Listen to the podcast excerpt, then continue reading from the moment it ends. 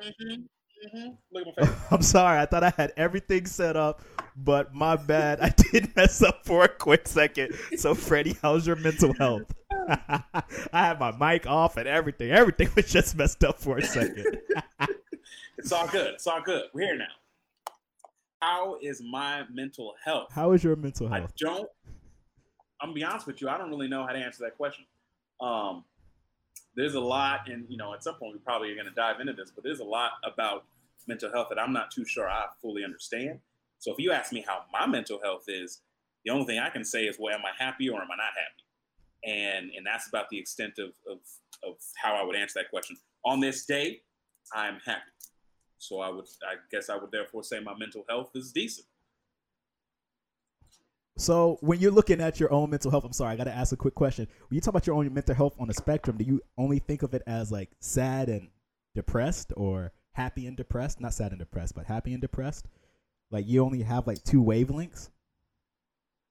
Uh, no, I wouldn't say that I only have happy. I wouldn't say I don't only have happy and sad, but how I put my next foot forward is heavily dependent on on one of those things. So, for instance, if I'm feeling happy in a day, I can wake up and feel like I got a lot of things I got to do to accomplish what I need to do to feel good about myself um, and to move my life or my day forward. But when I wake up, whether I feel happy or whether I feel sad is is hugely dependent on the way I, I take my next step. So there's definitely a lot of emotions in between. Um, but uh, but I think those are my primary ones. Just just am I am I happy or am I am I I guess maybe not sad, dis- discontent. Um, that's the yeah yeah. Okay. So, what questions do you have when it comes to like that spectrum though? So if it's just like, because it seems like you have a roundabout of saying, "Man, I don't really know. I don't I'm trying to." It was like a PC way of saying, "Man, I don't really know." That's I what it sounded like. I don't, not even a little bit. I have no idea. I think good. Look, I don't know what mental health. I don't. I don't. I don't. There's a lot of conversations about mental health that I don't fully understand. Uh, and so when it comes to myself, I just go, "Am I? Am I feeling good? Am I not feeling good?" Um, I could. I could point out a lot of like insecurities and, and, and issues like that that I that I have to deal with and go through uh, intellectually. But but yeah, yeah, yeah. That's kind of how that's kind of how I operate. So intellectually, let's let's break this down. Let's let's break down this mental health thing in your brain. I know we're supposed to go left with here, but I kind of like the way you answered that. Okay. So intellectually, Okay. you think about mental health. You're thinking about okay, I'm Freddie Walton. Freddie Walton on a scale of one to ten feels an eight. So an eight means I'm great. Or is it like, let's see, let's take a real, you know, educated guess on how I feel. You know what? I feel good. Good by the definition terms means blah blah blah blah, and that's how I feel. So I'm on about my way. Is that kind of how you operate, or do you operate in like, oh, I'm good? Or are you really looking internally and trying to figure out why you might feel left about something that was said a month ago or a year ago? Do you even have like those type of feelings from like or anxiety in a sense?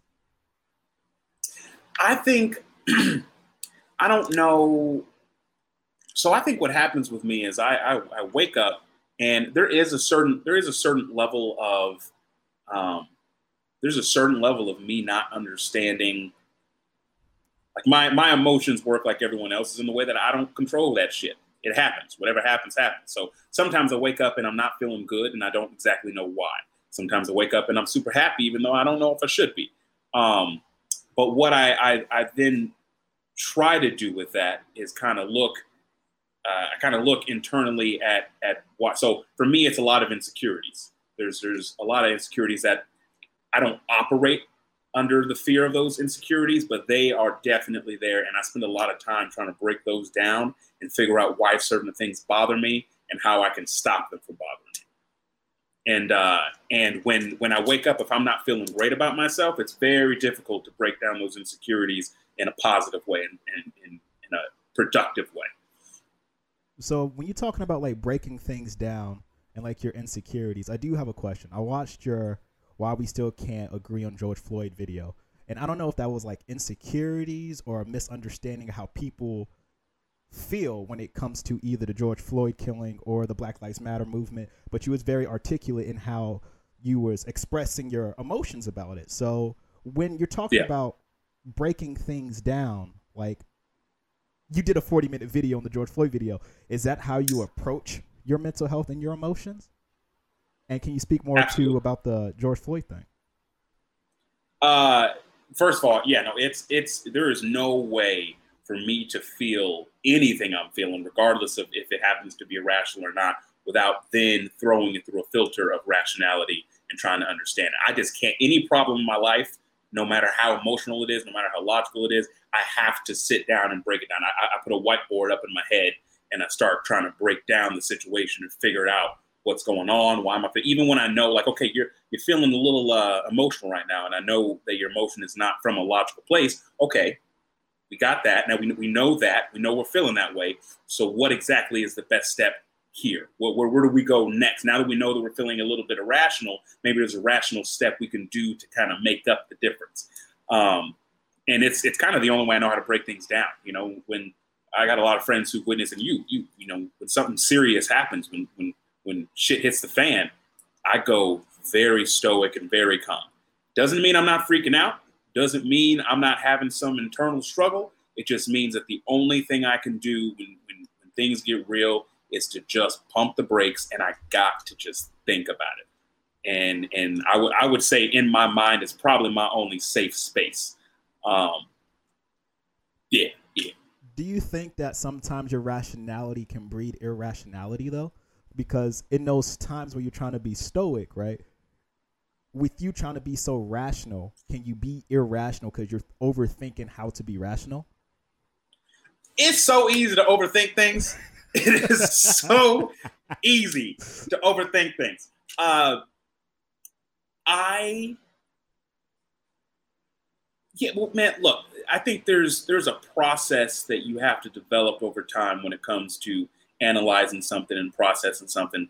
Um, kind of like when in, in school when you're when you're taught how to make a story, you kind of you kind of go from like the who, what, when, where, why, how kind of situation, and you want to answer all those questions. When you when you come up with a way of thinking and a way that you analyze things, you kind of want to ask all those basic questions. Why are we thinking these things? Who like you, you- need to have a mission statement if you're breaking something down. Otherwise, you're just thinking for the sake of thinking, and that I feel is where you start to get irrational. So, like for me, if there's a decision I have to make, I think it's important that I then break it down in an analytical way, in a rational way. But if it's like if it's an insecurity and uh, I'm trying to give a whole lot of extra thought to it, but there's no rhyme or reason. I'm not trying to make it an action. I'm not trying to make a step. I'm just thinking for the sake of thinking. That's where I think rationale starts to turn some some stuff sideways. So, what is your mission statement to creating things rational? Because you said you, you- have a you mission statement. Because you said you have a mission statement that you, u- utilize to make things rational. Did I hear you correctly? Like you Yeah. have to have a mission statement. So, what is your mission statement? Well, so I, when I say mission statement, I don't mean a general one. I mean for the moment, for whatever you're trying to figure out. So, for instance, let's say uh, I got a friend that I'm arguing with. Okay, I can tell that he or she is feeling an emotional kind of way, and I tend to not uh, empathize with that. You know, anyone who knows me knows I'm not really empathetic in the way of emotions. Um, and so, if I go, I go to myself. Okay, I love this person dearly. I know that I want to ultimately make them happy. I can see how they're feeling. I want to change that that might be like my mission statement. I want to come out of this making sure this person knows they're loved, making sure this person knows that that I want the best for for them and, and what's best for me. Uh, but I do know there's a disconnect between the way we communicate as far as them being emotional and me being rational. So now I've got my mission statement. I know what it is I'm trying to do. So now I can use my rational process to get to that point. And sometimes that involves doing things that aren't necessarily logical that, uh, that aren't rooted in logic. So, for instance, sometimes it might be like, okay, I know that they don't want an answer right now. They don't want me to solve anything right now. They just want me to listen, for instance. So now that I recognize that, I can now do the action that isn't necessarily rooted in logic, but it's by logic that I get there. Does that make sense? Yeah, that makes perfect sense to me. But how, on the receiving end, do those people take it? So in your head, you know, you just said that you're not really that empathetic, but you try to logically, you know, come up, approach this conversation in a way where you both can come out, I guess, good. But does that always necessarily work with somebody who's being overly emotional or emotional? Like, is your logic headbutting their emotion? Uh, so okay, so that's definitely happened to me so many times. Um, here's what I have learned from uh, from the people that I watch or the people that I lead, uh, uh, people that I listen to. Um, a lot of times, what I'll do if there's a person who communicates differently differently than me, um, often it means just like they're more emotional in the moment. Uh, a lot of times, it's easy to just ask them, "What is it you want to have happen here?" and what do you think we should do? And that's the easiest way for me because if I'm trying to meet them where they're at, then I need them to tell me how to get there. And then the only time I need to adjust the course uh, of action is is if I can't do something they're asking me to do. And then in which case I get to go, well, I can't exactly do that, but maybe I could do this, which is which is kind of similar to what you're asking. Um, and so that's my best way. If, I, if I'm looking at someone and I'm trying to communicate in a way that I don't know how, the best thing I can do is say, okay, well, what do you want out of this? Here's what I want out of this. What do you want out of this? If, if we can find some common ground between the two of those, okay, well, here's here's how I think we could get there. Do you have a way that you think we could get there? What what would be best for you to get something out of this? And then at that point, you just got to listen. So I want to ask you a couple questions. I kind of want to pivot, but still talking about the emotional side. And I kind of want to talk about like because we used to live together a while ago, right? I know there were some times. Those was the good old days. Those was the good old days. Everything seemed so much easier back then than it does now. It really did. We right. paid 1070 what 1025 1075 for the three bedroom, two full bath. And we had a washer and dryer and a big kitchen and a big living room. It sounds unheard of. 2020 done done some things. It's I think that same apartment might be worth like eighteen hundred now. I believe it. Like I believe, it. and it was in a good neighborhood, and equally, it was it was amazing. Anyway, sorry, from downtown, equally from Littleton, but just going back to like the emotion side, right? You was living with two emotional people at the time. I wouldn't say Nathan was emotional. You don't say Nathan was emotional? No. What? I mean, more than me, more than me, but Nathan's not emotional. He's not emotional. I don't think so. Defend it. defend it.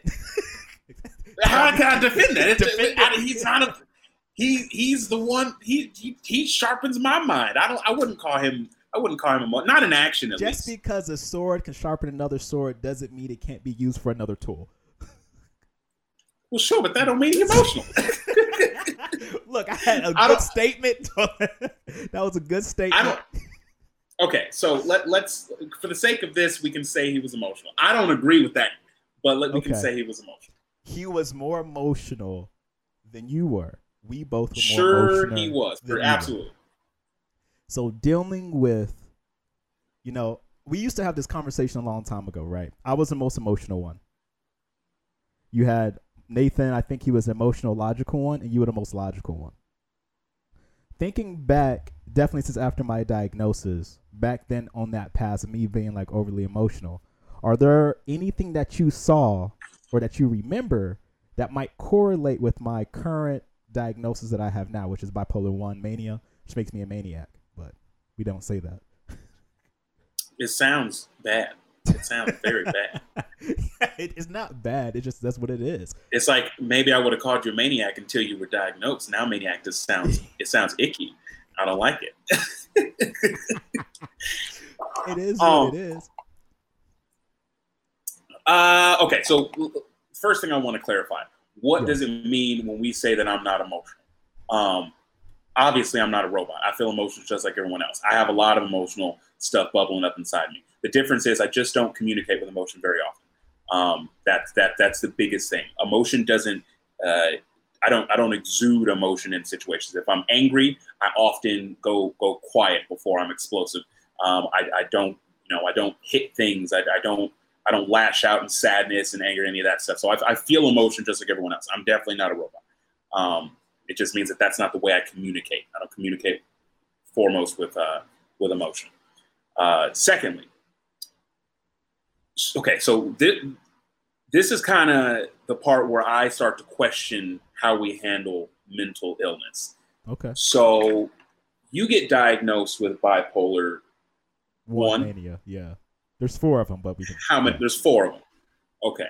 So I don't really know what bipolar. Can you explain what it is to me first, in, um, in, in like a nutshell? Bipolar one mania is when I have an, ex- an ex- extreme amount of energy that's not ADHD, and I can. It's like goal directed behavior. It's not sleeping. It's insomnia. All kind of wrapped up in this thing. Now, most people, when they're high, uh, bipolar one, they have a severe depression stage. I don't get those. I don't get severely depressed. I'm just kind of like basically the term maniac, where there was times where I hallucinated. I didn't let you guys know that, or I was seeing things. I didn't you were hallucinating. Fam, yes. Fam, there were so oh. many things I was dealing with. I didn't really talk about because I thought it was like what everybody else was doing. Everybody else did. So, like, I would see things sometimes I wasn't there. I'm like, ah, whatever, it's cool. and that was like little stuff that I was dealing with. So she came up with this diagnosis saying uh, bipolar one mania. So it was like delusions, energy, insomnia wrapped in a bubble, sometimes severe depression. That's what I have, from what I understand.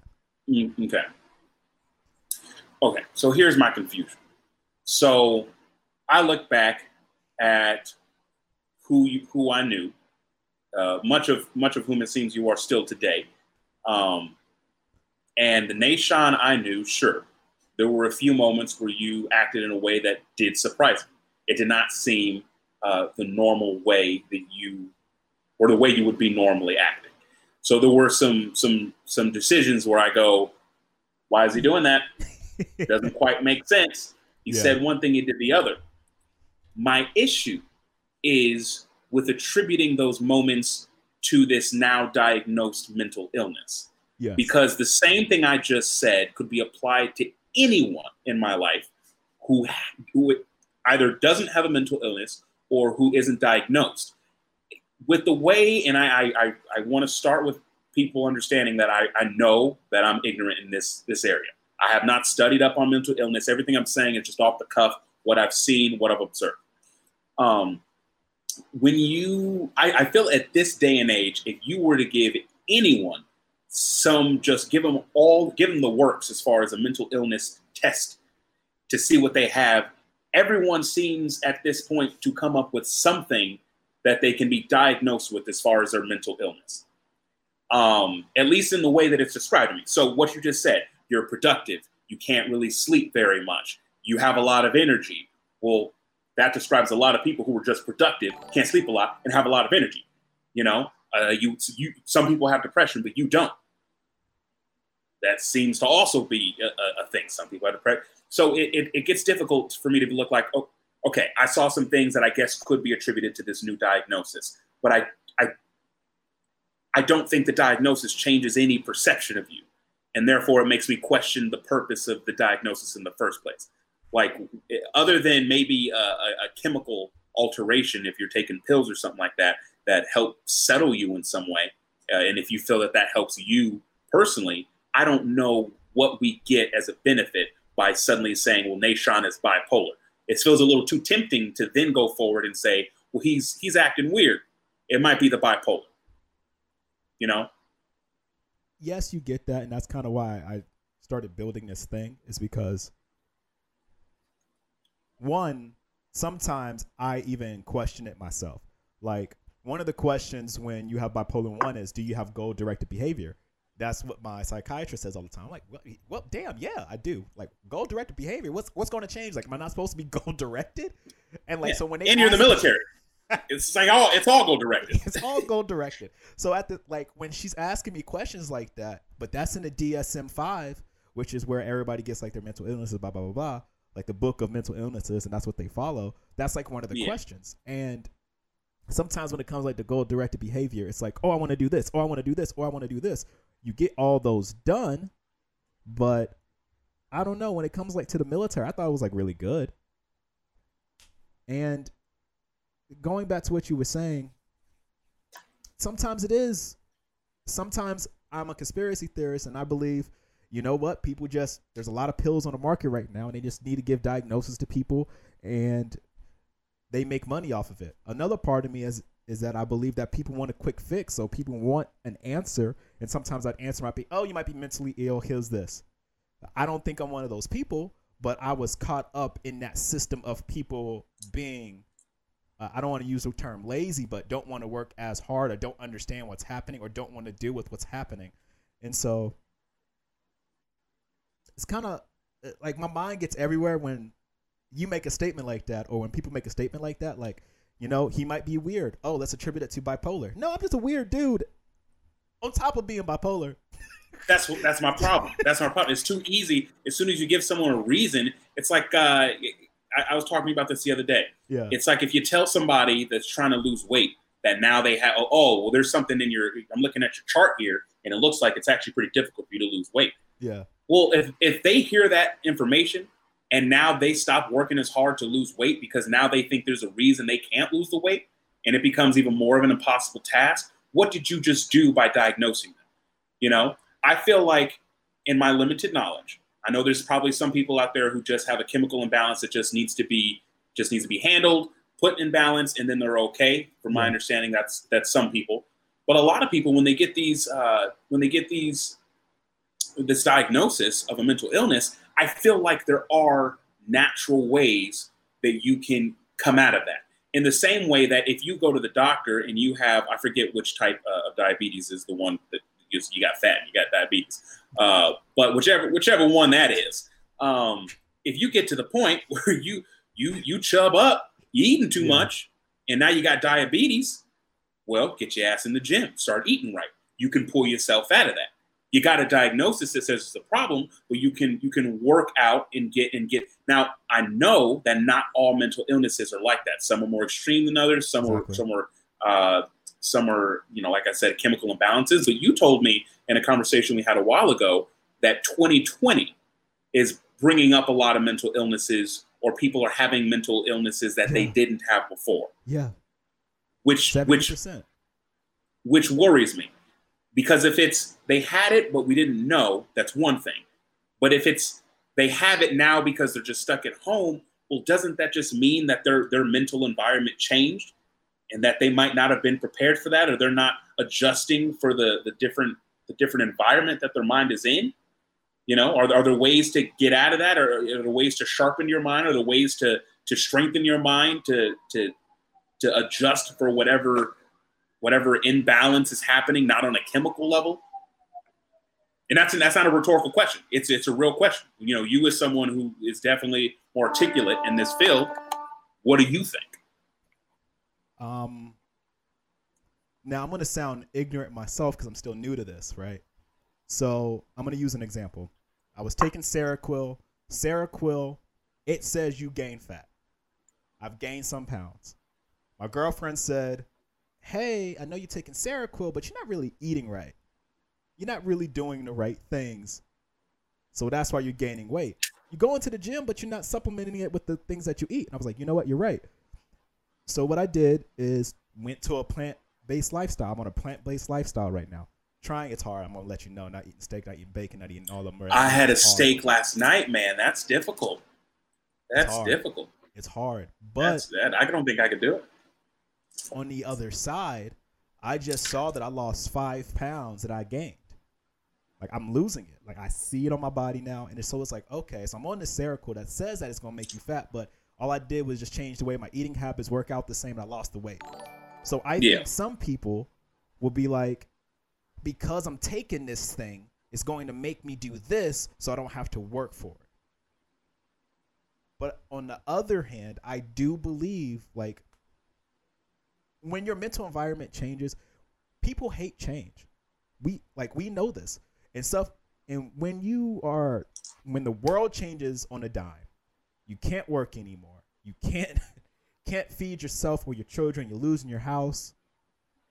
I don't think people are ready to take that amount of stress so quickly, which spikes the rates. Because if you're taking so much in at once, you, there's only like a point where you can take it in before you break. So maybe yeah. people were already at a breaking point. People were already living paycheck to paycheck. People were already like, dang, I'm working 10, 12 hours just trying to make it through. Maybe people were wasn't in the middle class. Maybe they were in a, a lower socioeconomic class, and they were already there. And statistically, it shows that as well. And then you drop COVID on them. People all struggling. There's a there's 20 different fights for 50 different groups going on. And that's why I think it could be supplemented by that. Like, dang, so many people are fighting for so many things at once. Plus, all these things are happening. And so I think people were already at a limit. And then the final needle dropped, or the pin dropped on a haystack, or whatever that phrase is. And then everything just went kaput. And then people are freaking out. So it's one where people probably not probably not working hard enough. Basically, a long way of saying people probably not working hard enough like they could be, or it was just too much to handle at once and they broke. And they broke. So I can see why people can be like, I can see why the numbers spiked. I mean, once people had to really sit with themselves and deal with themselves, it's hard. Definitely, you got nowhere else to go. If you have nowhere else to go and you only thinking about what's in your life and yourself, people try to avoid that on a daily basis. So if they're trying to avoid that on a daily basis and now they have to sit with it for months on end, that could have been the reason. Now, I don't know if that if I believe that. But then again, I'm a fighter. You know? I said, "Hey, this is this is what you guys going to label me as. I'm going to go with it, rock with it, make a business out of it." Not a lot of people are like that. Well, yeah, here's what here's what's here's what's frustrating to me. Okay, I always think about the pros and cons of of of being diagnosed with mental illnesses, right? And I still do feel strongly, and I haven't been presented with um, an, an opposing opinion yet that, that sways me. That unless it's again a chemical imbalance that just needs to be adjusted, you you have low serotonin or whatever it is, and you need to just get that up, whatever the, the chemical imbalance is, and you just need to get that adjusted, and now you're good to go now you're operating at what is deemed the appropriate level of chemicals in one's body. Um, outside of that, is it possible that people just have a circumstantial discontentment? I don't know if discontentment is a word, but I said it. Um, is it possible that people should start thinking in the way of, okay, I've got this circumstantial depression. What that means is I'm depressed because this, this, this, this, or I'm sad because this, this, this, this. I'm angry because this, this, this, this. And if you don't want to be sad, if you don't want to be discontent, if you don't want to be depressed, if you don't want to be angry, well, if you if you go in it saying, well, what are what is causing these things? I'm stuck at home too much. I don't have a job. I don't have enough friends in my life. Well, then those are things you have within your control. Those are things you should be going out there and handling. And if you get a diagnosis that just says, well, you're this way because you have this. I feel like it gets in the way of that process of looking at, well, why am I in this situation and feeling this way? It stops you from, eh, well, it stops a lot of people, it seems, from looking back and saying, here's everything that I don't like. Here's everything causing me this issue. I'm going to take it down one by one. If I'm not happy with my body, let me start working on that. If I'm not happy, you know, if I'm just feeling like I'm angry all the time, there's certain let me let me try meditation, let me try working out, let me try yoga. People aren't attacking their circumstances that are causing whatever they're feeling.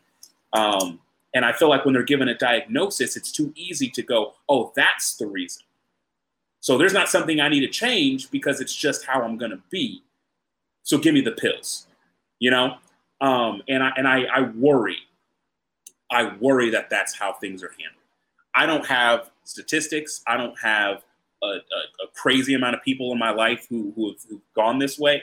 I just know that I've I've seen a few circumstances. Um, I've I've read up a little bit on it, and it seems dangerous to tell people there's a reason that they're feeling some kind of way and that they don't have the power to change it outside of a pharmaceutical solution. Have you seen the social dilemma? No, never even heard of it. Okay you should go watch that. And I had a really good point. I don't want to spoil it for you, but it's about how the big tech companies were able to move the world population 1% by marketing them in their own reality, right? So What do you mean move them 1%? So, as an example, if we were standing beside each other, our realities are different based off on our, our social media. Whatever you see is totally different from what I see, right? So Okay. if that is the case, and it has been statistically proven from teen girls to adults when it comes to their social media, the way that we are affected by social media really dictates how our reality is. The reason why I'm bringing that up is what happens if you've been trying to search for an answer for a very long period of time, but your reality changed because of what you were seeing on a daily basis. Like, hey, I'm feeling this way, I'm feeling this way, and I'm feeling this way. But you're putting that into your phone. Your phone is marketing to you the things that you it might think may help you. And that might be pharmaceuticals. That might be therapists. That might be, you know, that bipolar di- diagnosis that might help answer those things for you. Because what I think is happening is when people are feeling this way, they don't know if anybody else is feeling that way. They just want to be accepted by another group of individuals or people. So Yeah. their reality is different. And so I don't want to I don't want to just say that people may not be working to get out of their comfort zone if they don't even know they're in one. But that's also Yeah. that could be used as an excuse, but if you're always seeing this, your reality is different. And that's why I said at the beginning, the way I look at Facebook and the way you look at Facebook is totally different. You might find the Jordan Petersons, the Ben Shapiro's, the Joe Rogans, the Jocko Willinks, and the Tim Kennedys, why somebody else might find this is why you're bipolar, this is why you're depressed, this is why you're sad, this is what's happening, here are the statistics. Yeah. So I don't know. It's, it's kind I of mean- rough. Well, it's it's it's kind of the whole like it's the nurture kind of concept, you know. Um, I remember on one of your podcasts, I, I heard you talking about how uh, you grew up where you, you just you, you fall and, and someone kind of tells you that you need to get back up. I was the same way. There, there was no there was no if you're crying, you better did you break Who's- something? Who? Do you need Who's stitches? crying? Yeah. Do you you know? Because if you don't, well, get up. You know, and um, and although there is a, a toxicity to that, and we'll, we'll- we can talk about that um, a little later, but there is there, is a certain strength that it builds up. It, what it does is it makes you not assume that there's an easy way out, and that the way out is going to be by your own actions. That you you need to pull yourself out of this somehow. Um, there is so I- one of my fondest memories um, is back in the day when I used to go to these Christian camps, um, like like 12, 13 years ago. We would all go here and we'd go to these places. There's one in Durango and I think uh, one in, in some place. Beautiful place in the wilderness, great time, and there's hundreds of people there, right? And we had our group who would be like from Colorado, and then we'd have these groups. They were from Texas, and some people came down from Wyoming, and and then like there are all these different groups, right? And it was crazy because we were all there doing the same activities. Everybody's doing the same stuff, having a blast, having a great time, getting to co-mingle, like get, getting to just know people. But it was crazy because you look around and it's very easy to go, well, we came from Colorado, so I assume that everyone else kind of did the same thing. Yeah. You know, oh, we just drove two hours, then we're going to drive two hours back home, whatever.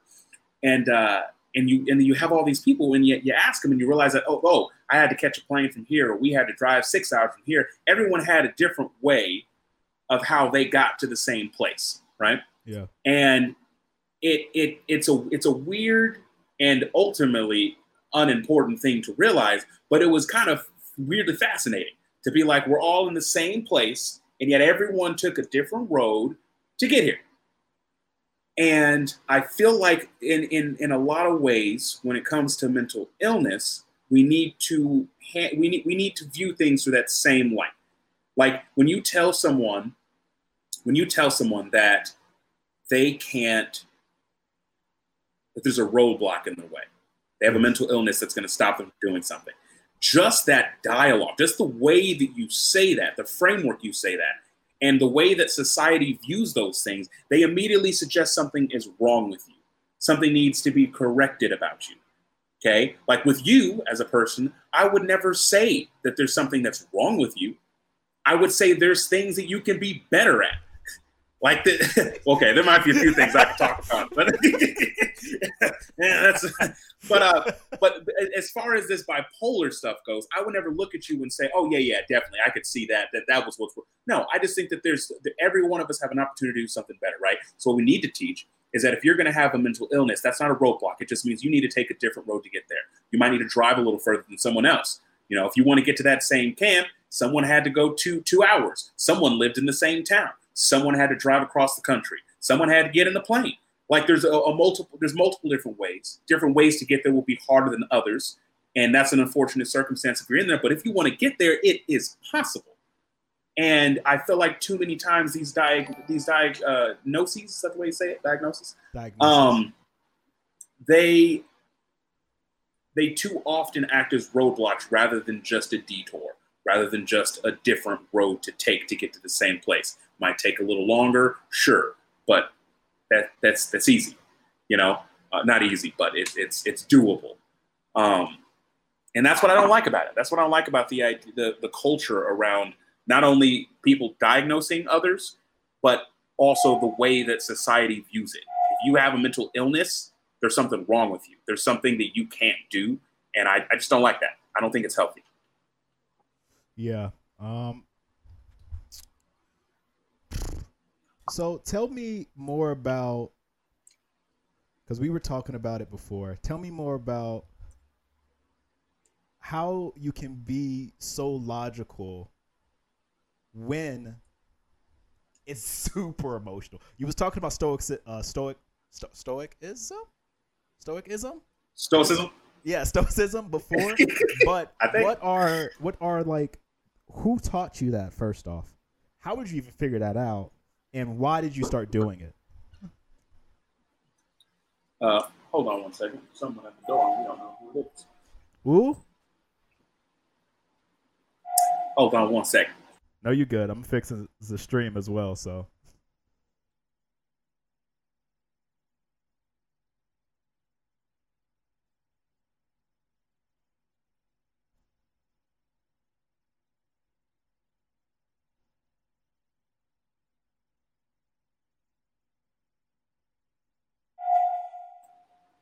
All right.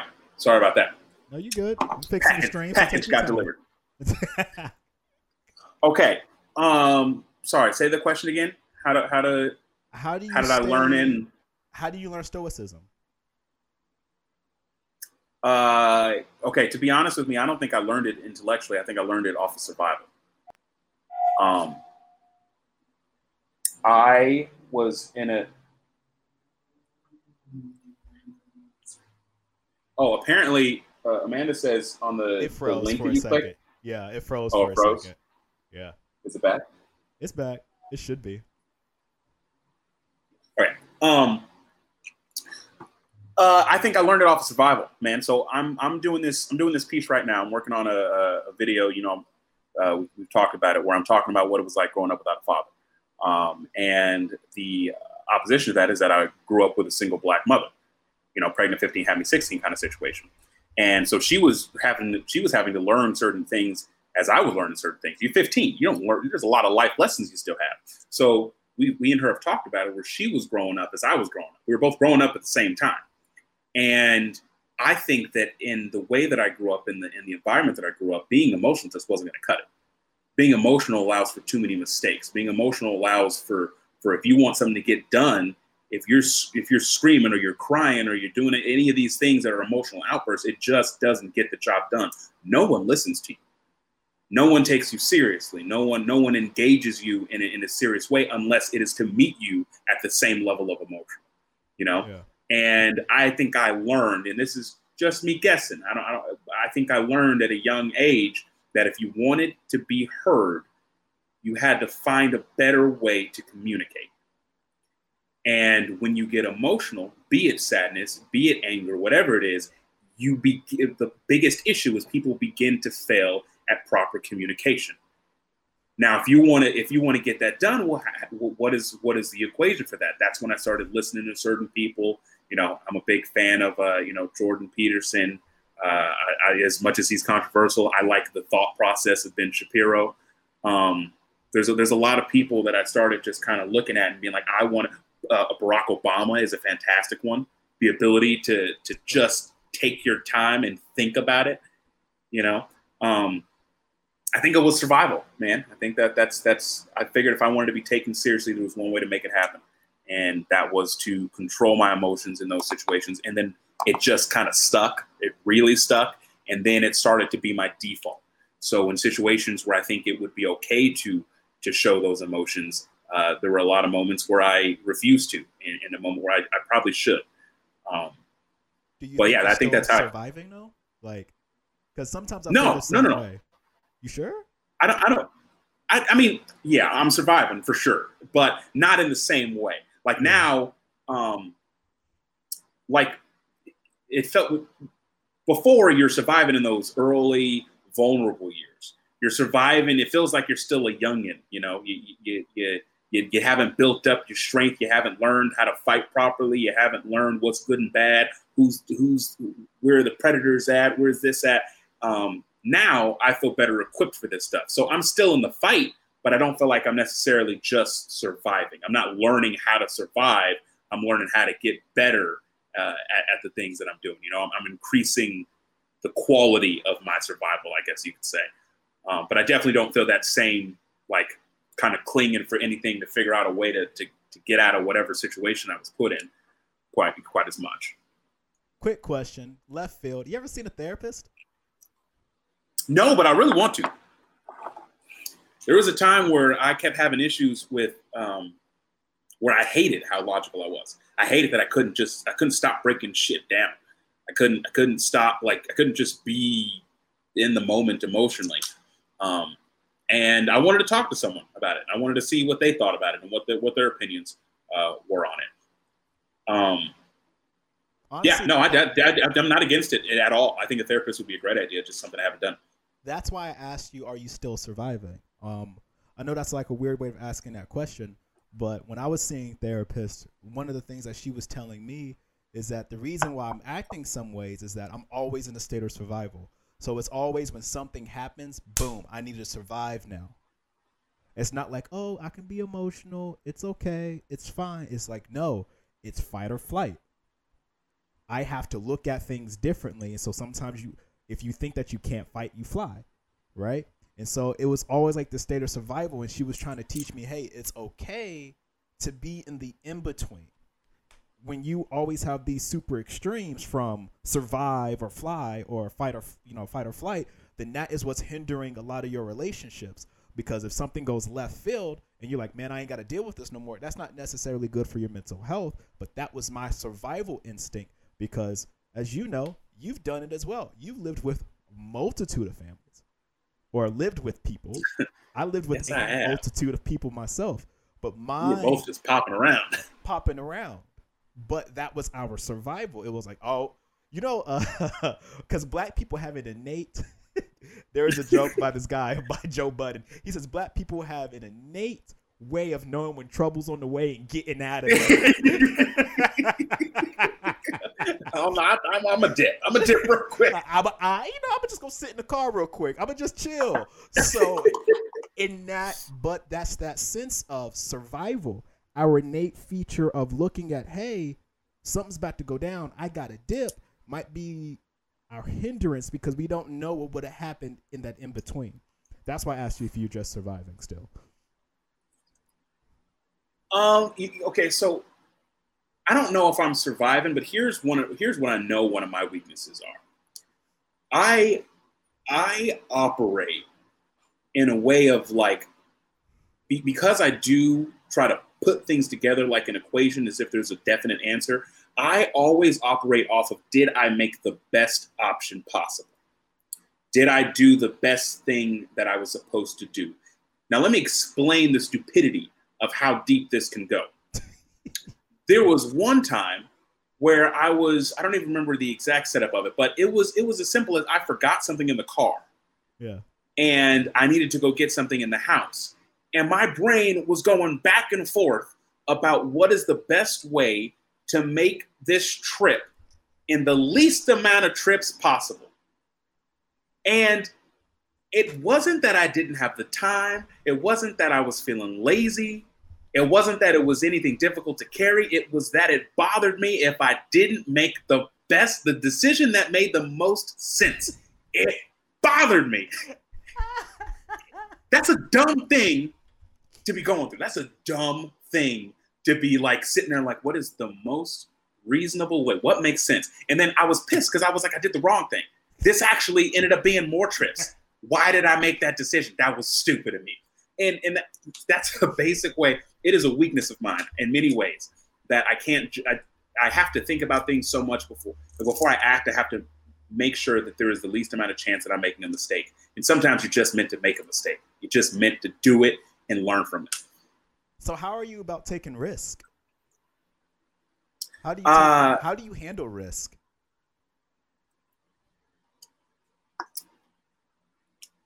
It de- it de- hmm, it depends a lot on what the risk is. I definitely have a lot of, you know, effort moments. Just let's do it. Let's see what happens. Uh, you and I have had a lot of those moments where yeah. it's just like whatever happens, happens. You know, we in it. Um, but but the issue is, I think I'm good with risk because I feel confident in myself that I can kind of, I can, I can, I got good footwork. You know, okay. uh, I, I, feel like I've learned a lot I've in the ways that if I put myself in, I, I, if I get in a situation that I'm I'm not used to, or a situation where I, am you know, uh, at a disadvantage, I I feel comfortable trying to rise above that and, and still have a quick feet. So I think I'm pretty I think I'm pretty good with risk. Okay. I just hate when I'm making a decision. There's a difference between not knowing what the decision is and knowing that I could have found the right decision. You know what I'm saying? Like yeah. a, a, risk to me is I don't know what's going to happen. Let's go into it. That's a risk, right? Okay. But it's a difference when I think that I'm supposed to know what the best option is. If I think I'm supposed to know, it will kill me if I make the wrong decision. Okay, so I'm about to challenge your stoicism and your risk assessments. This is how. You got a car. Hey, Freddie, I think I can sell your car for $3,000. I think I can flip that to $5,000 and I think I can get your car back. Are you willing to take that risk? Brother, you sound like a scam. First of all. all right, let me do a better. Let's make one. Let me let's make one thing clear. You sound like somebody who's gonna take everything and run. Who do I know you? Where'd you come from? How'd you get my name? okay. All right. So it's me. I, am gonna do a better one. It's me. Hey, Freddie. I need capital so we can buy real estate. It's going to take about a week. I can flip it and give you your money back. The only way for us to raise capital for this flip and sell is for you to sell your car. I have this buyer, but I need all your trust because you're not going to meet the buyer of this real estate flip. Can you sell your car and I'll get you your money back in a week? Okay, so to me, that is a that is a there's there's a lot of layers to that. First of all, there's a layer of trust. I'd have to figure out how much do I trust you. Uh, not only how much do I trust you as a person, but how much do I trust your credentials? How much do I trust that you know what you're doing? Because you can mean well, you can mean every single word you're saying, but if you just if you suck at what you're doing, it still could go poorly, right? Yep. And then I got to look at what is what is what is it I'm looking to gain versus what is it looking uh, what is it I'm looking at gaining and what is it I'm looking at losing. It's the same idea actually when you play poker, right? If you're looking at something and you don't know if you have a, a good enough hand to beat them, and their their their stack is smaller than yours, well, what you eventually end up saying is, well, okay, well, I don't have a lot to gain from them. The amount that I'm gaining isn't worth the amount that I'm going to possibly lose. And in that situation, it wouldn't necessarily be worth it. Now, if you were like, I'm going to do this flip and the the the I'm going to get your car back. I'm going to sell it for three thousand, flip it, we get the five thousand, blah blah. So that means that we have a two thousand dollar thing, and, and, we can change that, and potentially it might be four times whatever. If I believe that you were good at what you can do, and I believe in you, and I you've convinced me that this is a solid plan, then I'm willing to take that risk because what I'm going to gain is way bigger than what I might lose. Do you trust people easy though? Why should you? Okay the reason I'm asking you these questions is because I'm looking at your logical and reasoning, right? And I'm kind of challenging it to see where, because I want, I want people to see how you're going to break things, these things down that make logical sense. But then at a certain point when you're taking a risk, there's an emotion side to it. There's an emotional investment sometimes in a risk where it's like, I just got to do it.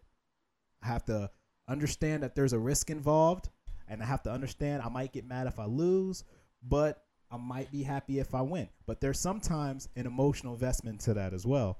So that's why I'm asking these questions to see, okay, at what at what point does it become emotional for you? Because i every risk, they sell they say not to get emotion involved, but that's the thing about risk is that there's always emotion involved. And that's why I'm asking you, where where do you see in this line of your arguments where you think you'll get emotional? Everything is going right. Everything goes right in this deal. So where does an emotion come into play?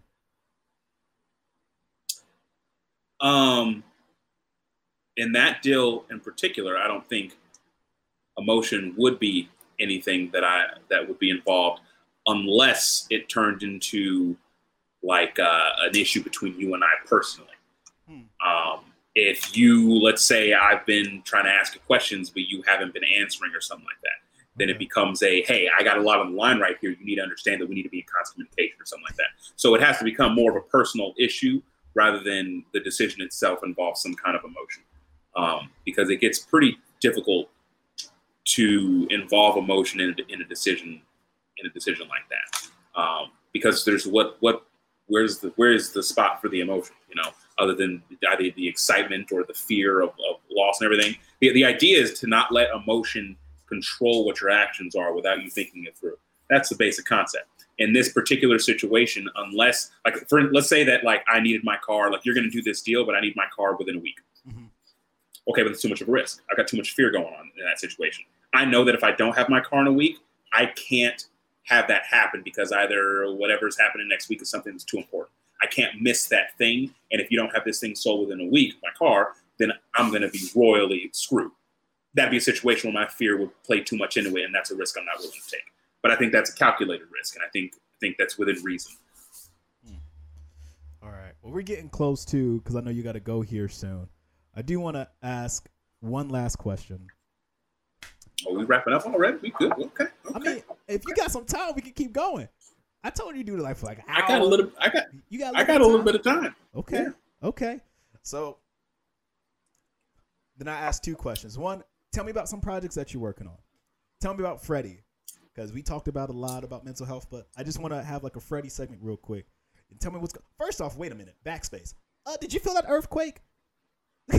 yes, yes. Uh, me and me and my uh, me and my girlfriend were getting ready for bed, and uh, my roommate Taylor is yeah. terrified of earthquakes. Terrified. Uh, and we're literally getting in bed. And as soon as we felt it, I said, Oh, we got to go get Taylor. and then, of course, her door opens up. And she, you guys feel that? Did you feel something? uh, actually, hold on. I got a, I, I got a funny, wait. I got a funny story about we, we were me and her. We were watching a movie. We were watching Midsommar. Okay. Um, which was a good movie, but it was a terrible scary movie. It didn't scare us at all. But we were watching it, right?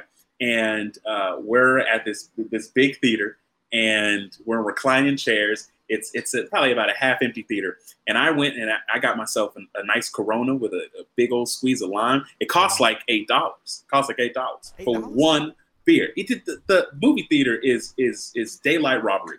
Um, but anyway, so I get the beer. We're sitting down, and next thing you know, everything starts shaking everything starts shaking. And it's an earthquake. And she looks at me, she was like, do you, do you feel that? And I was like, yeah. I was like, we'll, we'll wait to see what everybody else does. And people start leaving, we'll go. And so everyone starts getting up and leaving the theater. So she gets up and you can see the panic in her face. You can see that she is freaking out. I get up very slowly. She is upset at how slow that I'm getting out of this chair. I get up very slowly and we start walking out of the theater. And about halfway out of the theater, I go, ah, forgot my beer. and I'll walk all the way back, grab the beer, and I was like, look, the beer costs eight dollars. I'm not leaving it behind. Okay. if, if we're about to die from an earthquake, I want to drink in my hand. that reminds me of a time where uh, I was uh, with my homie and uh, in Italy, and we're sleeping, and the fire you line just say that, huh? I said because you could just say that. Yeah, we are just chilling in Italy, little day trip. what? Hey man, it is what it is. I'm in Europe. It's they're super close. We're we're in bed, and the fire alarm goes off. I'm like, yo, yo, there might be a fire. And she's like, man, we die, we die. She just rolls over. She was like, ain't nobody moving, ain't nobody going nowhere.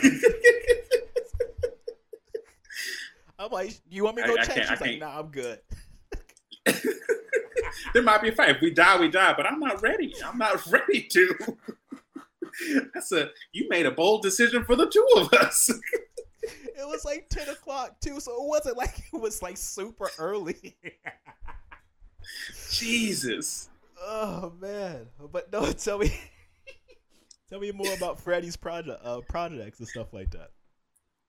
Okay, so there's there's I'm actually pretty excited about this one I'm working on. That you you already know about this, but then there's another one that I'm pretty excited about. So, um, I am writing a piece. So I made the George Floyd piece, right? Yes, and I really enjoyed the process of, of, of making it. That was that felt more like it was out of necessity, um, but I really enjoyed that process, and it stretched my mind a little bit. I had to think about a lot of things and really structure them and break them down. And so, I want to I want to kind of just keep doing that. I want to be able to to stretch my mind, challenge some concepts, really analyze certain things about myself, and then maybe in the long run that can uh, turn into to you know having thoughts about some broader concepts. But my first piece is talking about my life growing up without a father, um, because I think I have not necessarily a unique situation, uh, particularly. situation. Would you would you say? You have a unique situation. Okay, well, well, there's a lot of people without fathers. Is my point. Um, and uh, I, I feel like I, I did grow up in a unique. I had a unique perspective. I feel like as a child. Um, and either way, I'm doing a piece about what, what I went through growing up without a father and kind of how I survived that, and and the different phases I went through. Um, the phases being apathy, then uh, then jealous, jealousy, uh, anger, and then finally peace. So I'm kind of doing that. And then I, I called my mom yesterday and I was asking her a lot of questions. I was like, hey, I just want to clarify this is my memory. This is how I remember these things. Are these true? Luckily, everything I remembered as a child were true. And then I asked her if she would be willing, because my mom, she had, you know, pregnant 15, had me 16, very young, single black woman. Um, she had a whole host of issues that she was dealing with, some kind of post-traumatic stress situations from from uh, from her mom. And me and her butted heads in a lot of ways, but I got a lot of my strength from her. I got a lot of my stubbornness from her. But and uh, there's just so much there. And I asked her if she would be willing to have an open discussion and an open interview, and I would like to film it um, because I want I want to one to be able to look back on it and kind of kind of dissect that myself. But she is willing to sit down with me and just talk about what things were like from us. You know, get my perspective on situations, get her perspective on situations, and and uh, and yeah, and so those are those are the two newest projects that I'll that I'll be working on, and I'm pretty excited about. Go ahead and plug your podcast. Uh, well, the podcast it ain't up yet technically, but we yes, I, I'll be doing a podcast. Um, I don't know exactly what the name's going to be yet. We're, we're we're thinking about some things. I, I got an idea, but some people don't like it. Um, but I'll be doing a podcast. I got a podcast both with me and a buddy of mine, Tyler, and then uh, I'll have a podcast. I'll have an audio form of any of the YouTube videos that I put up going over these pieces. Um, that'll kind of sort of be podcast form. Um, so yeah, I, I, we'll we'll have a lot more solid stuff in the next coming weeks. But uh, but yeah, what's going on. Okay, you had to choose one person because I've been thinking about this a lot. You had to choose one person as your mentor and a person that you can talk to, you have a sit down, two hour discussion with. You have Joe Rogan, Jordan Peterson, Kevin Hart, Dwayne Johnson, or Oh Jesus! Shapiro. I don't. And Okay, take him out. Take him take out. him out. I, I don't know how you feel about him. Nah, take him I out. feel like I feel like I need one more person. Uh, you know what? I'm gonna stick with those four. I'm gonna stick with those four. Denzel. Ooh, okay, Denzel. okay, my answer's Denzel. I'm kidding. No, no, no. Look, okay. Oh, that's a hard one.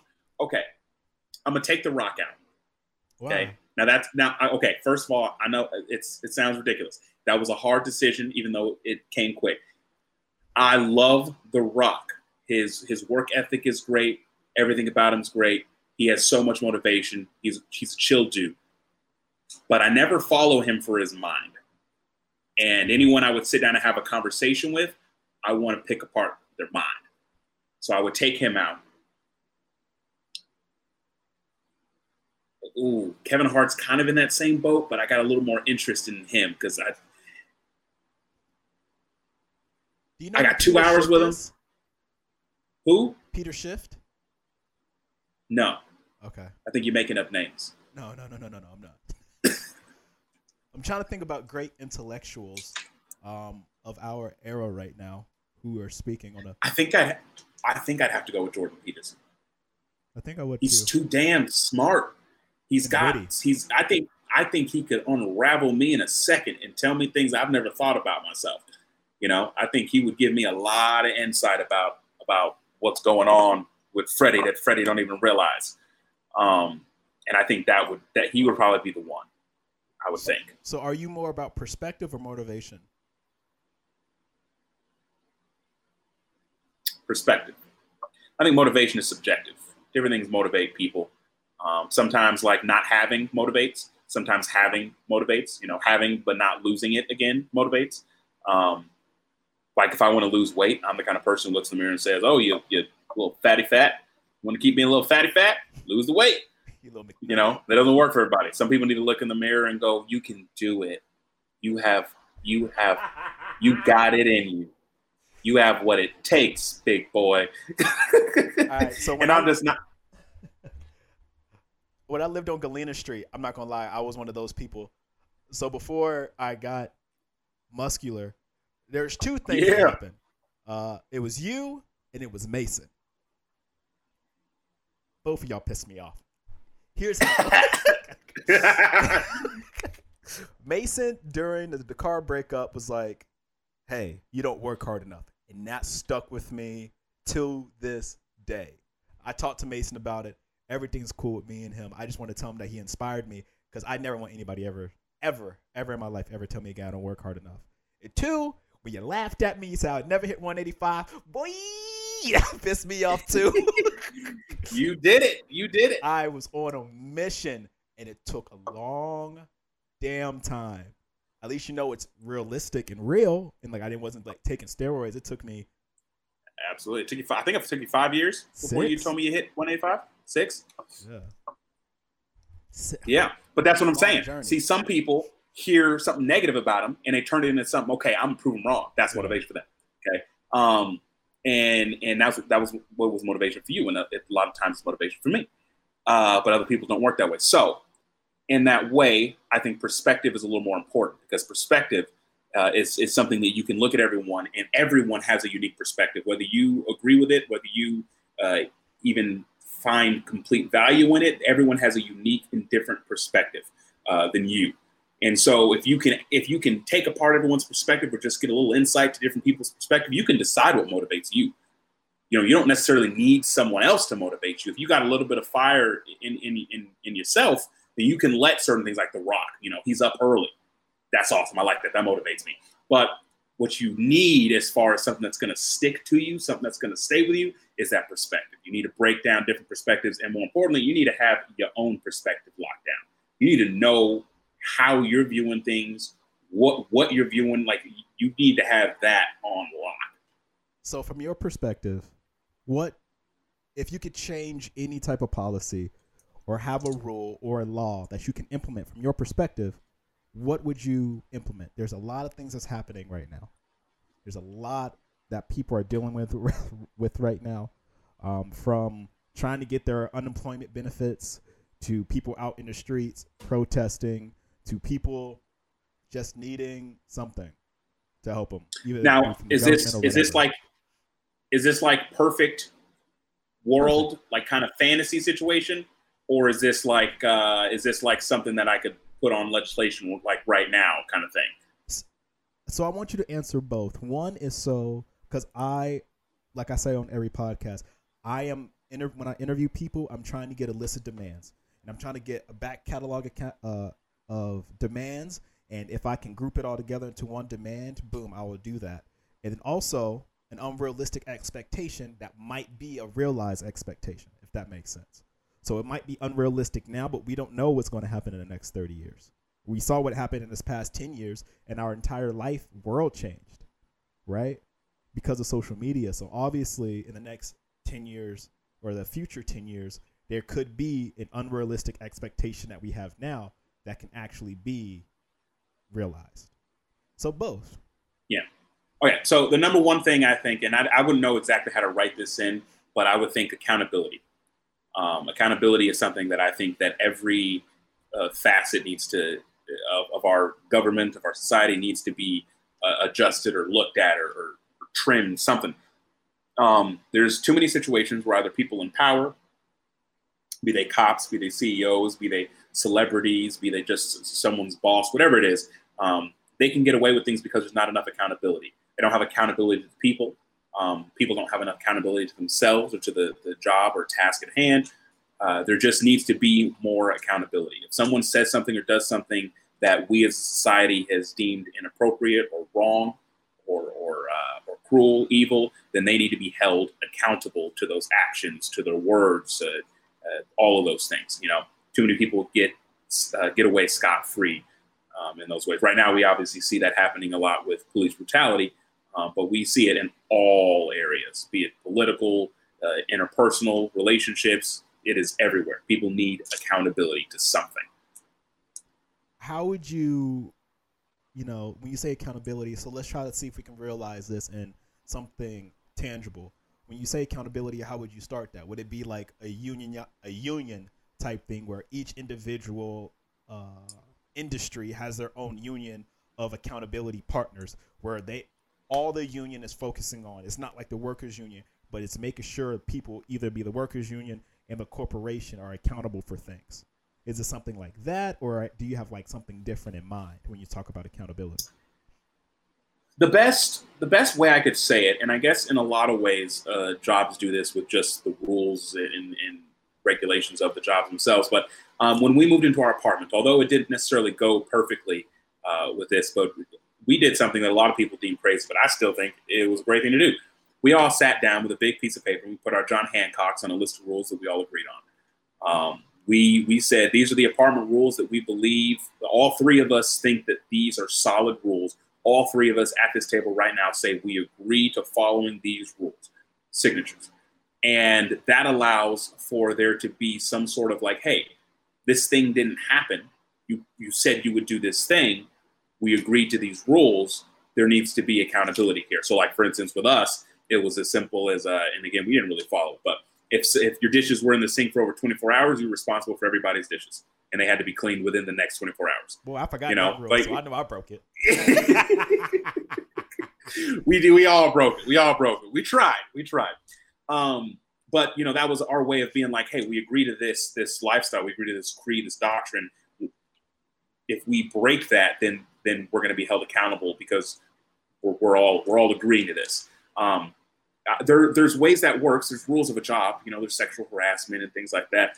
But I think there's a little too many ways for people to get out of of that. I I'm I don't I don't think I'm either smart enough or just wizened to the to the different industries to give you an exact here's how to implement it.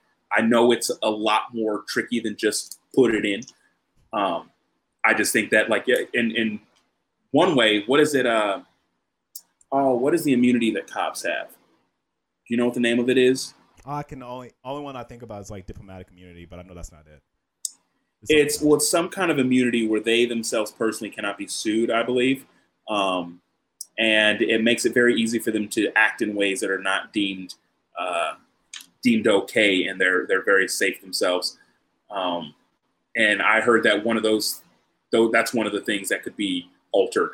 Qualified immunity? Qualified immunity, I believe that's it. Okay.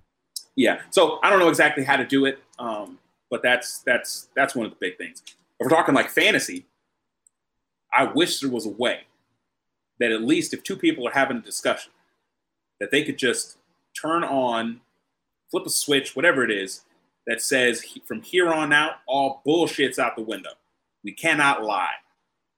You know, I wish there was a way that you could know that even if, like our president, for instance, and I don't mean just Trump in particular, I mean any president.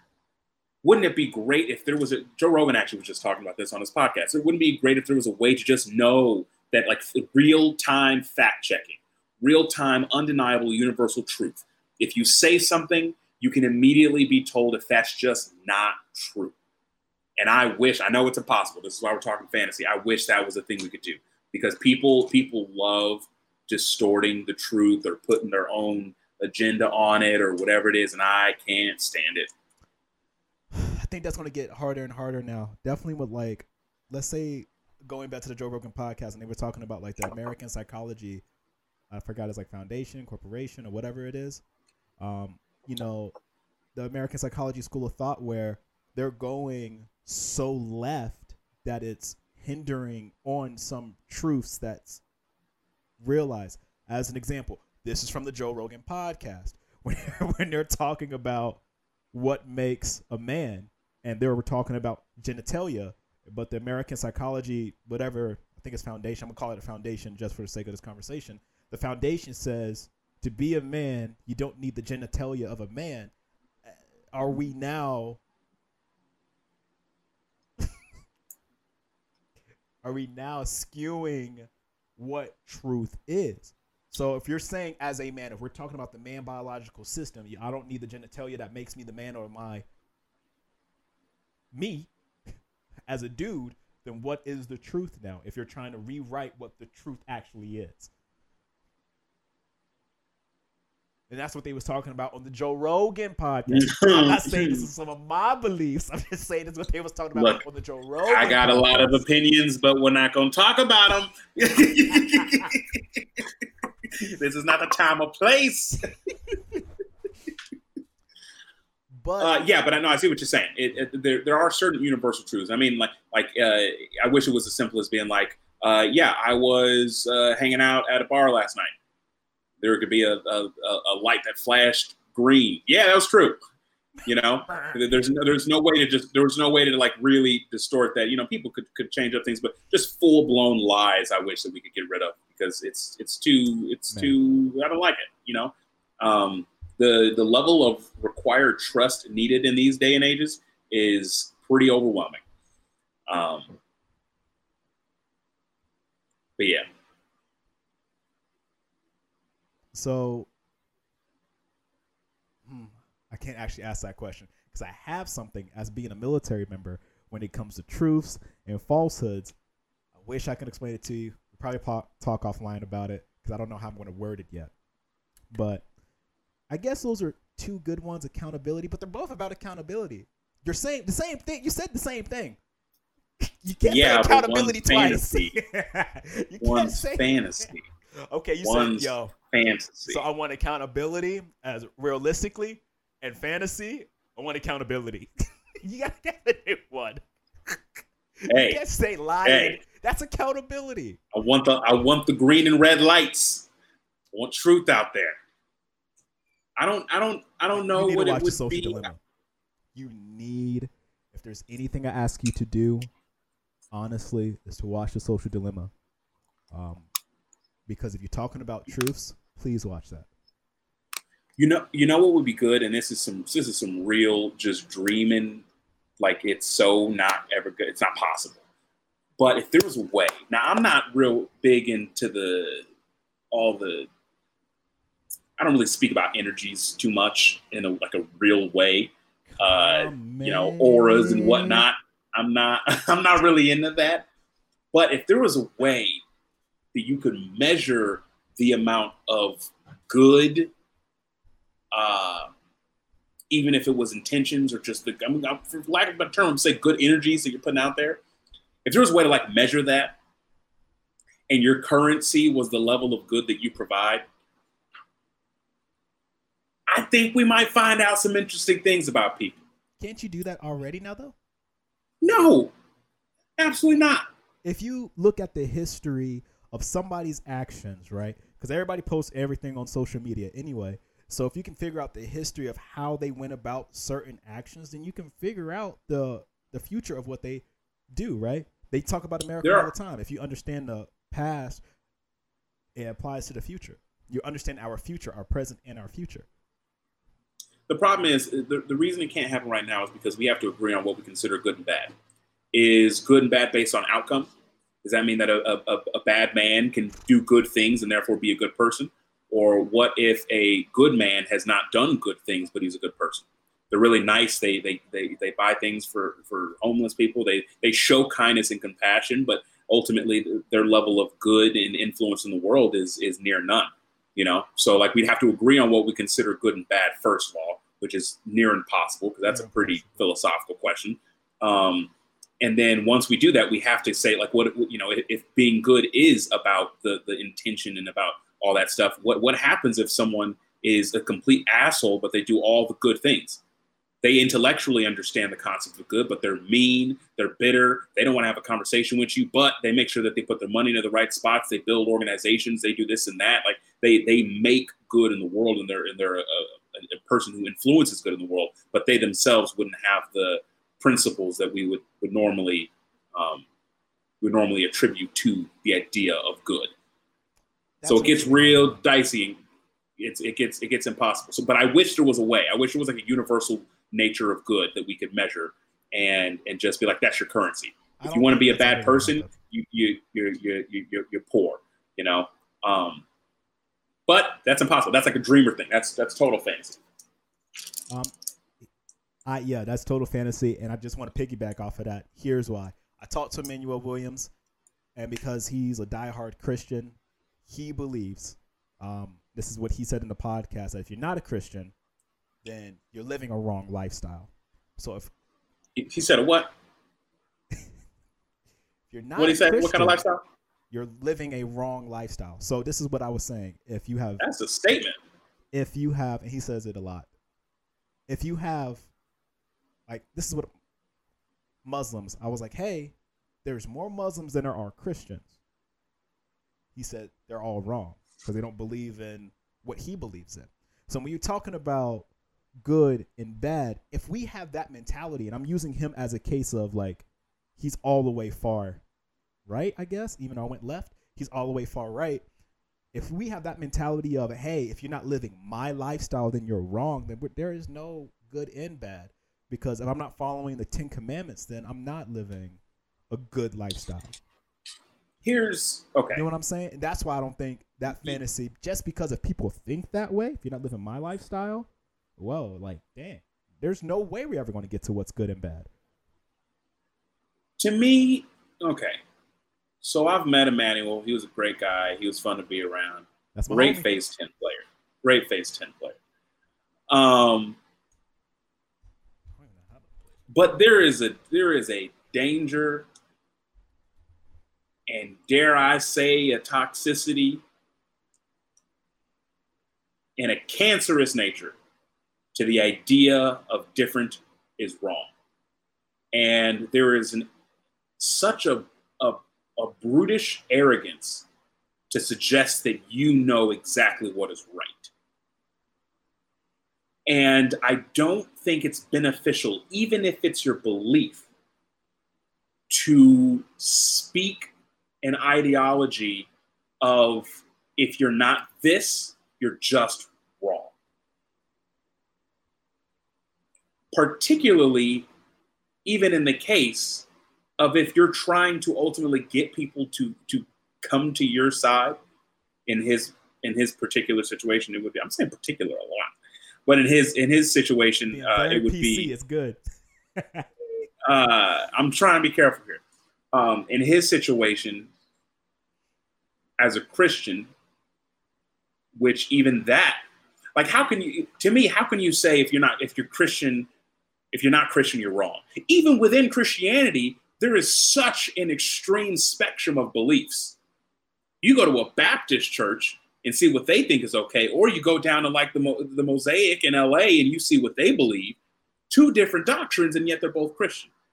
You know, and so the, to, to me, the idea that you have all the answers, regardless of what you follow, is a dangerous concept. And if you want people to entertain the idea of whatever doctrine you're trying to, to, to preach about, the last thing you do is tell them they're wrong. Just basic influence, basic sales will teach you that that is the wrong way. If you tell, if you convince someone that they're stupid or make them feel stupid, you lost the sale. You can't get it. You got to convince them that they're smart. And because they're smart, that's why they'll come to you. To me, the idea that if you're Christian, if you're Christian, you're right. And if you're not Christian, you're wrong. In, embodies this idea that if you're undeniably good, you should inevitably end up in Christianity. And that, on paper, is a wrong concept. By the very ideals of Christianity, there are people who follow godlike structures. It's it's a flawed way of thinking, in my opinion. That was good. I like how and you that, ended that. I feel like you was about to go somewhere with that, but um, yeah. And so, but going back to like that good and bad, if that's such a, it's unfortunate because I feel like there are universal things which are good and bad, but when you start adding so many different ideologies, like what people believe, this is why I keep telling you watch the social dilemma because people's realities are so different and it's been altered by what they see on a daily basis, then I don't think we'll ever get to that point until we have a structure where we're like, this is bad. Don't kill nobody. This probably not great either. Save the children. I actually don't know what that whole hashtag is about, so hopefully I used it right. This is boom, boom, boom. But, you know, there was a great joke, and I forgot who it's by, when they said the Christians won because everybody has a universe. So, like, we're living in 2020 after who? Louis C.K. it was Louis C.K. who said that joke. I believe it was 2017, the special. Yeah. So. yeah, no, it's it's a good it's a good it's a good point. Uh, but I think one of, the, one of the things that gives me a little bit of hope uh, is just the idea that people, well, maybe not a little hope. I don't know if people are thinking this way, but the idea of even just considering the the nature of good and bad, I think, is an important step to question whether you are good or bad.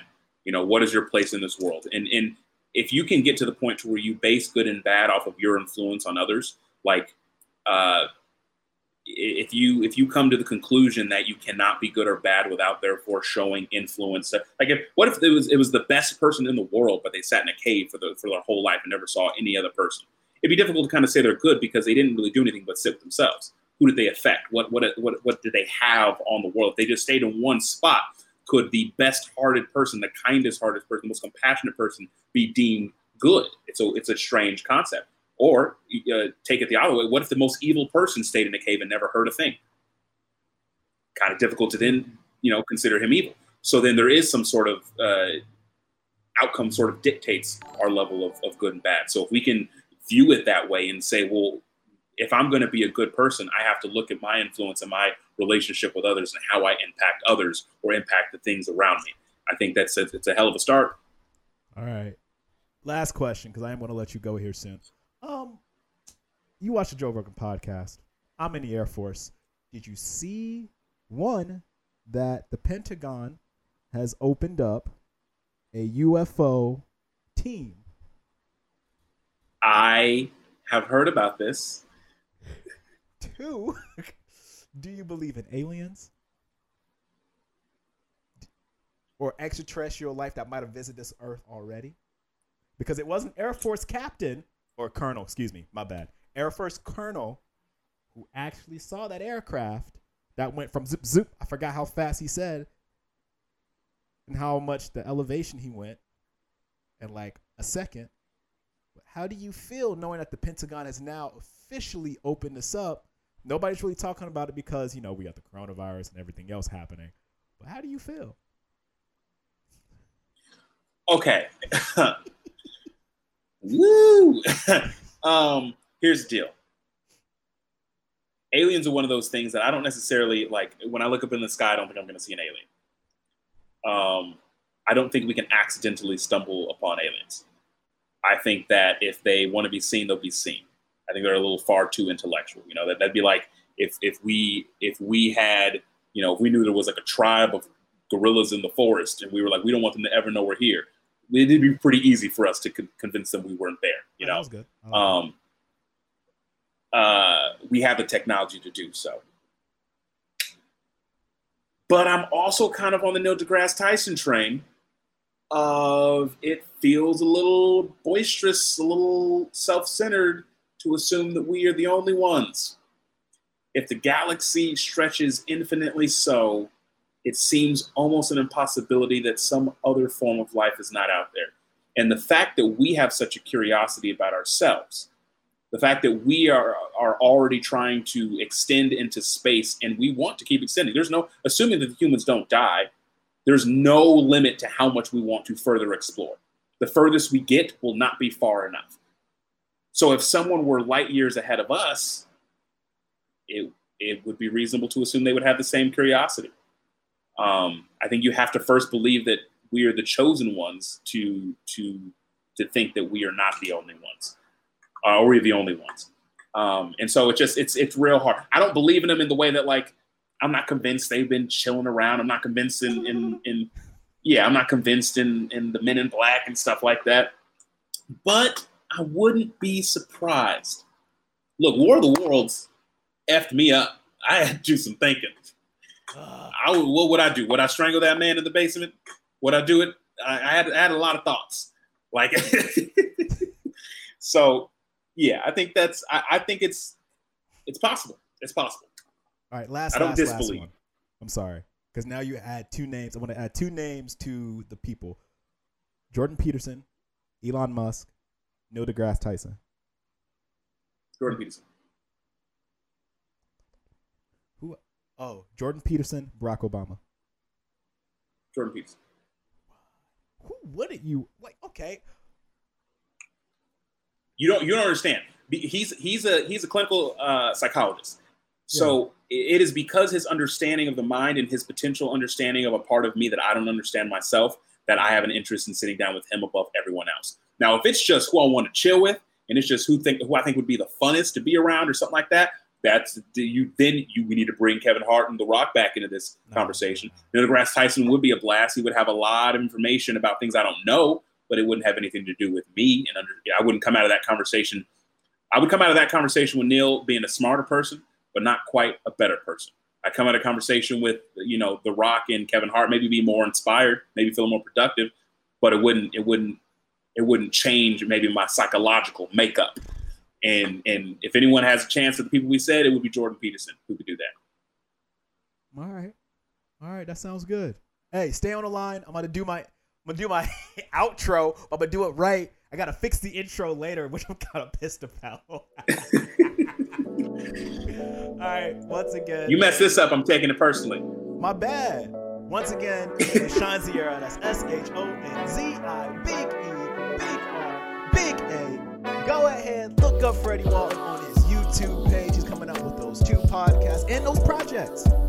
So watch out for those. I'll make sure I put up his links everywhere in the description below. If you haven't liked it, go ahead and like it. If you haven't went to my website, go to theyoungandbipolar.com. I'm going to have this episode up tomorrow because I ain't trying to do it tonight. I'm trying to go sleep. So thank you guys. I appreciate you. Love you. I'm out. Peace. Peace.